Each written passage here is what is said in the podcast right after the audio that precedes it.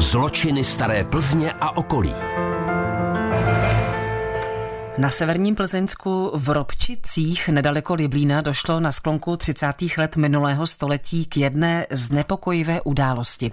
No a víc už nám řekne autorka historicky zaměřených publikací Eva Horová. 4. února 1938 obyvatelé Robčic u Liblína byli rozrušeni zprávou, že na přeskačné v lese visí oběšený muž. Jak se to obyvatelé Robčic dozvěděli? Tuto zprávu přinesla do vsi paní Nekolná z Čivic, která tamtudy šla se svojí dcerou. Za krátkou dobu se dostavil vrchní strážmistr Hejduk a strážmistr Kindl a starosta je zavedl k místu, které paní Nekolná popsala. Tak dovedete si představit, jak v lese bloudí pan starosta a četníci a teď hledají, jestli je to strom vlevo, vpravo. No, paní to popsala velmi dobře, protože u Habru skutečně vysel na kraji smrkové houštiny na suku jednoho smrku muž. Jako oprátka mu posloužil obyčejný kožený pásek.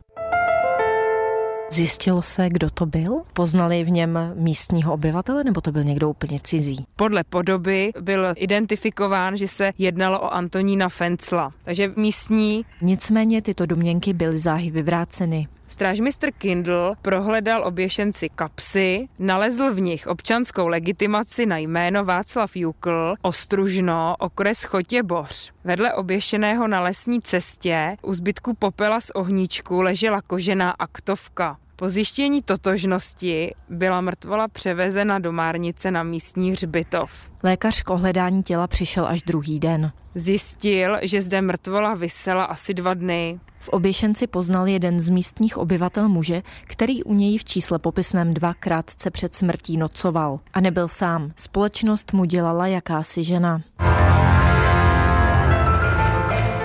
Protože měli podezření, že se jedná o vraždu, bylo prohledáno celé území Robčického katastru, ale bohužel bez výsledku. Mrtvola byla pohřbená na místním hřbitově do pravého rohu bez obřadu. Takže dodnes se s jistotou neví, jestli to byla vražda, anebo jestli si sáhl na život sám, je to tak. Ano, to z těchto zápisů nevyplývá, ale já si myslím, že se jednalo spíše o tu sebevraždu. A co je zajímavé, kronikář Robčic dokonce zaznamenal finanční výlohy. Obec musela uhradit 125 korun za rakev, 80 korun hrobníkovi, 40 korun dovoz do Márnice, 20 korun za cestu na Četnickou stanici a celkové výdaje činily 335 korun. Uvedenou částku tedy uhradila Robčická obec a vyúčtování poslala domovské obci oběšeného. Zakončuje Eva Horová příběh z Robčic u Liblína. Kateřina Dobrovolná, Český rozhlas.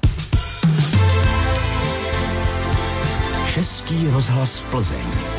Rádio vašeho kraje.